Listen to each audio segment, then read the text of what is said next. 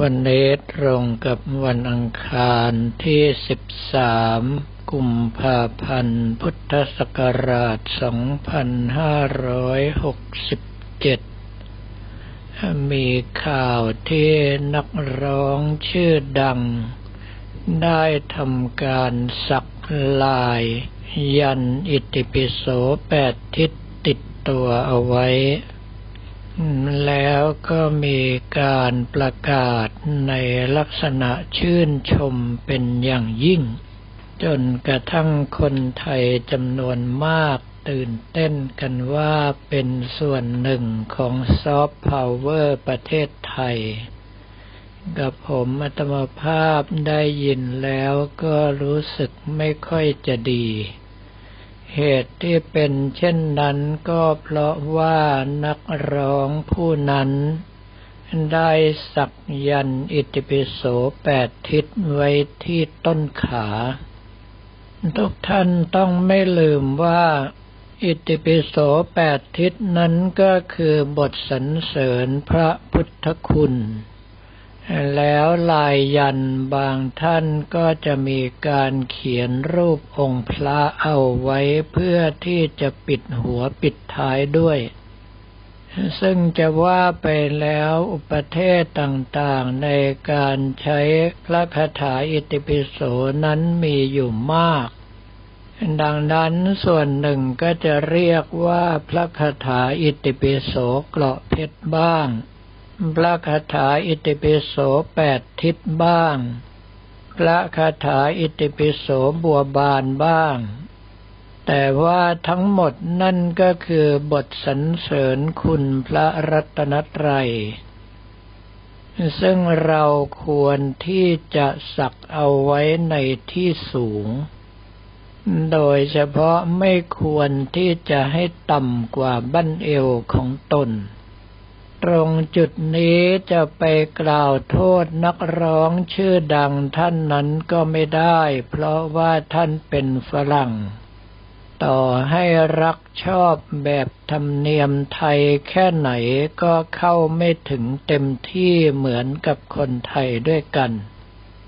สำคัญอยู่ตรงอาจารย์ที่สักให้นั้นต่างหาก ว่าทำไมถึงไม่ใช้วิจารณญาณให้ดีกว่านี้เสียหน่อย ทั้งๆทที่ดูแล้วท่านก็เคร่งครัดมีความเคารพในพระรัตนตรัยอยู่มาก อย่าลืมว่าโบราณของเรานั้น วัตถุมงคลต่างๆที่จะอยู่ใต้สะดือนั้นมีน้อยมาก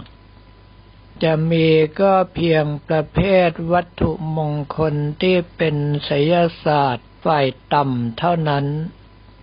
ก็คือมักจะเป็นพวกสเสน่ยาแฝดทำนองนั้น แต่ถ้าหากว่าเป็นวัตถุมงคลที่เสกด้วยพุทธคุณแล้ว ต่อให้เป็นประหลัดขิกที่เป็นรูปอวัยวะเพศชายท่านก็แค่ให้แขวนเอวเท่านั้น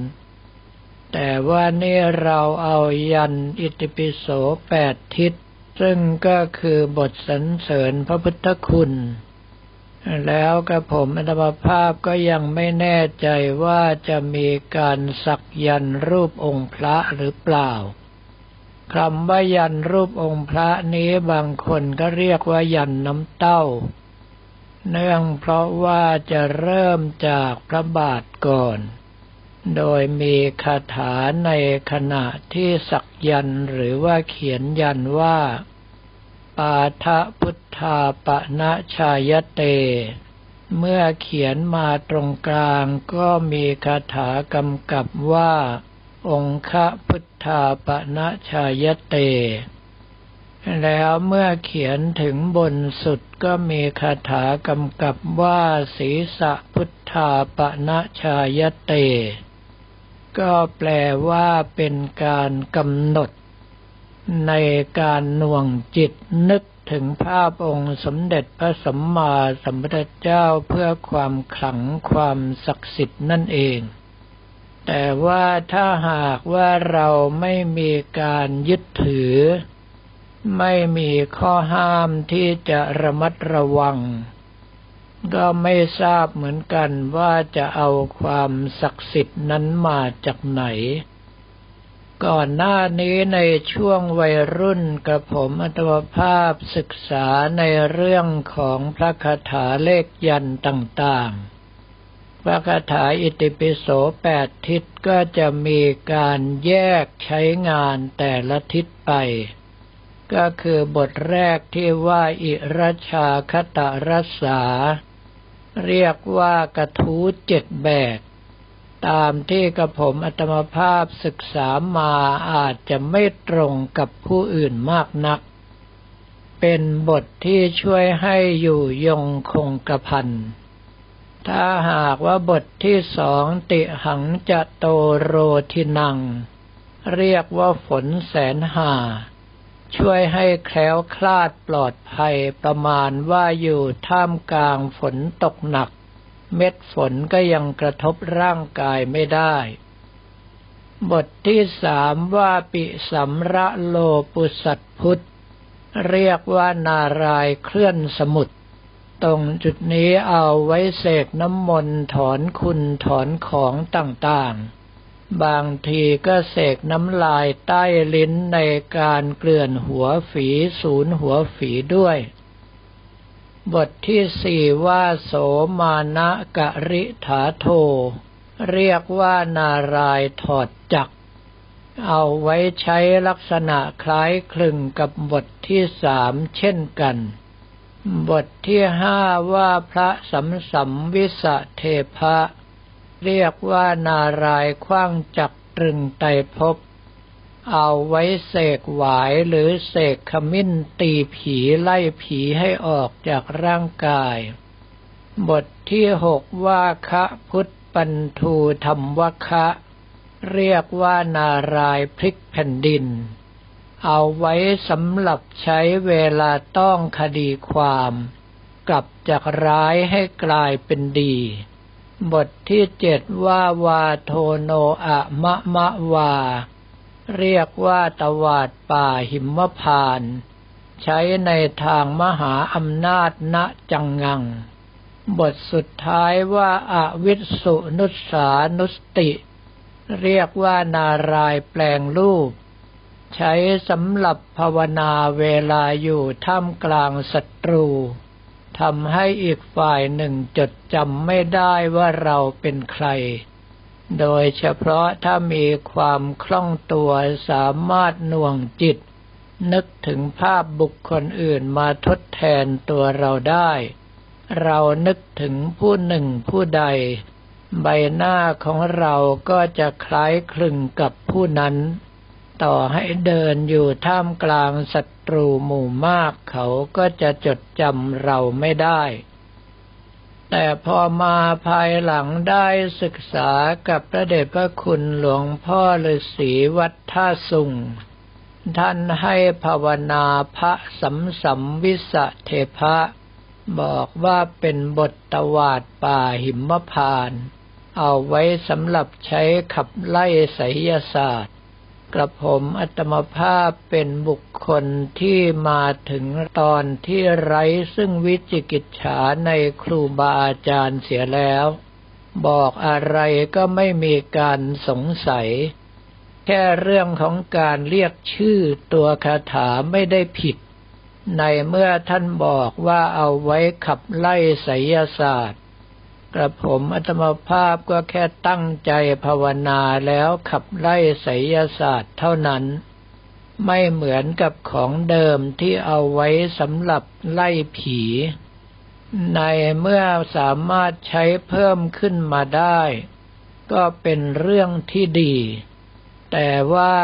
เมื่อมาศึกษาในการเขียนยันและชักสูตรสำหรับการสร้างยันเกราะเพชร ก็มาใช้ในอีกรูปแบบหนึ่ง ก็คือมีทั้งใช้ในการอ่านลงตรงๆ และมีการอ่านตามขวางด้วย ถ้าอ่านลงตรงๆ ก็คืออิติปิโสพระควาอะเป็นต้น ถ้าอ่านตามขวางก็ยังใช้อ่านแบบเดิมก็คืออิรชาคตะรสาติหังจะโตโรทินัง ซึ่งเรื่องทั้งหลายเหล่านี้จะว่าไปแล้วก็เป็นเบื้องต้น ในการที่จะช่วยให้เราทั้งหลายทรงสมาธิจิตได้ง่าย เพราะว่ามีเรื่องของคาถามีเรื่องของเลขยันมาช่วยโยงจิตอย่างเดียวลำพังถ้าให้เรากำหนดภาวนา บางทีไม่รู้จะยึดมั่นอะไร ลมหายใจเข้าออกก็เป็นของละเอียดเกินไปยากที่จะกำหนดจดจำได้ โบราณอาจารย์ท่านจึงได้กำหนดในเรื่องของการภาวนาพระคาถาต่างๆ อย่างเช่นว่าอาจจะมีการภาวนาเจ็ดคาบเก้าคาบ หรือว่าร้อยแปดคาบเป็นต้นคำว่าคาบในที่นี้ก็คือจบ ก้าคาบคือเก้าจบ แต่ว่าบางท่านก็กำหนดเอาไว้ว่าภาวนาทั้งเก้าคาบภายในชั่วลมหายใจเดียว ภาวนาร้อยแปดคาบภายในชั่วลมหายใจเดียวเป็นต้น ซึ่งในช่วงนั้นเราจะต้องสามารถทรงสมาธิจิตระดับสูงได้แล้วถึงจะทำได้ เพราะว่าสภาพจิตภายในที่ดำเนินไปนั้น ต้องการให้เร็วเท่าไรก็เร็วเท่านั้นได้ ไม่ใช่คนปกติทั่วๆไปที่จะกลั้นหายใจแล้วภาวนาได้ร้อยแปดจบเป็นต้น พวกนี้จะมีคุณความดีในเบื้องต้น คือทำให้เราเกิดความมั่นใจเชื่อมั่นในอนุภาพของพระคาถาเลขยัน เชื่อมั่นในอนุภาพของครูบาอาจารย์ เชื่อมั่นในอนุภาพของคุณพระศรีรัตนตรัย เพราะว่าเมื่อภาวนาแล้วกำหนดหน่วงจิต ก็เกิดผลตามที่ตนเองต้องการ ซึ่งภาษาบาลีเรียกว่ามโนมยา ก็คือเป็นการสำเร็จด้วยใจ แต่ถ้าหากว่าท่านทั้งหลายปฏิบัติธรรมไปถึงช่วงท้ายๆ เป็นการตัดการละเข้าสู่มรรคผลนั้น ครูบาอาจารย์จะต้องแนะนำให้ท่านทั้งหลายปล่อยวางด้วย ไม่เช่นนั้นแล้วเราก็ไม่สามารถที่จะตัดละเข้าสู่ความเป็นพระอริยเจ้าได้ เพราะว่าเมื่อถึงเวลากำหนดภาวนาเมื่อไรสภาพจิตของเราก็จะไปหน่วงยึดกับพระคาถาบ้าง ไปหน่วงยึดกับภาพที่เรากำหนดบ้าง ไปหน่วงยึดกับผลที่เราตั้งใจจะให้เป็นบ้าง ถ้าหากว่าเรายังยึดอยู่ ไม่สามารถที่จะปล่อยวางได้ เราก็ไม่สามารถที่จะเข้าถึงมรรคถึงผลได้ แต่ว่าครูบาอาจารย์สมัยก่อนท่านมีความชาญฉลาด จึงนำเอาเรื่องของพระคาถาเลขยันมาให้ลูกศิษย์ซักซ้อมภาวนาบ้างเขียนบ้าง โดยให้กำหนดอารมณ์ใจหรือว่ากำหนดลมหายใจเข้าออกไปพร้อมกันด้วย เมื่อทำบ่อยๆ ซักซ้อมบ่อยๆ สมาธิเริ่มเข้มแข็งทรงตัวขึ้น ท่านก็จะปรับเปลี่ยนเข้ามาหาสายวิสุทธิมรรคก็คือแปลจากการน่วงจิตนึกถึงภาพ มาเป็นการกำหนดภาพกสินบ้าง และท้ายที่สุดเมื่อมีความคล่องตัวมาก ๆ แล้ว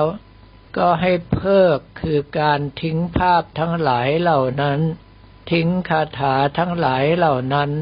หรือว่าทิ้งวิธีการหน่วงจิตให้เกิดผลทั้งหลายเหล่านั้น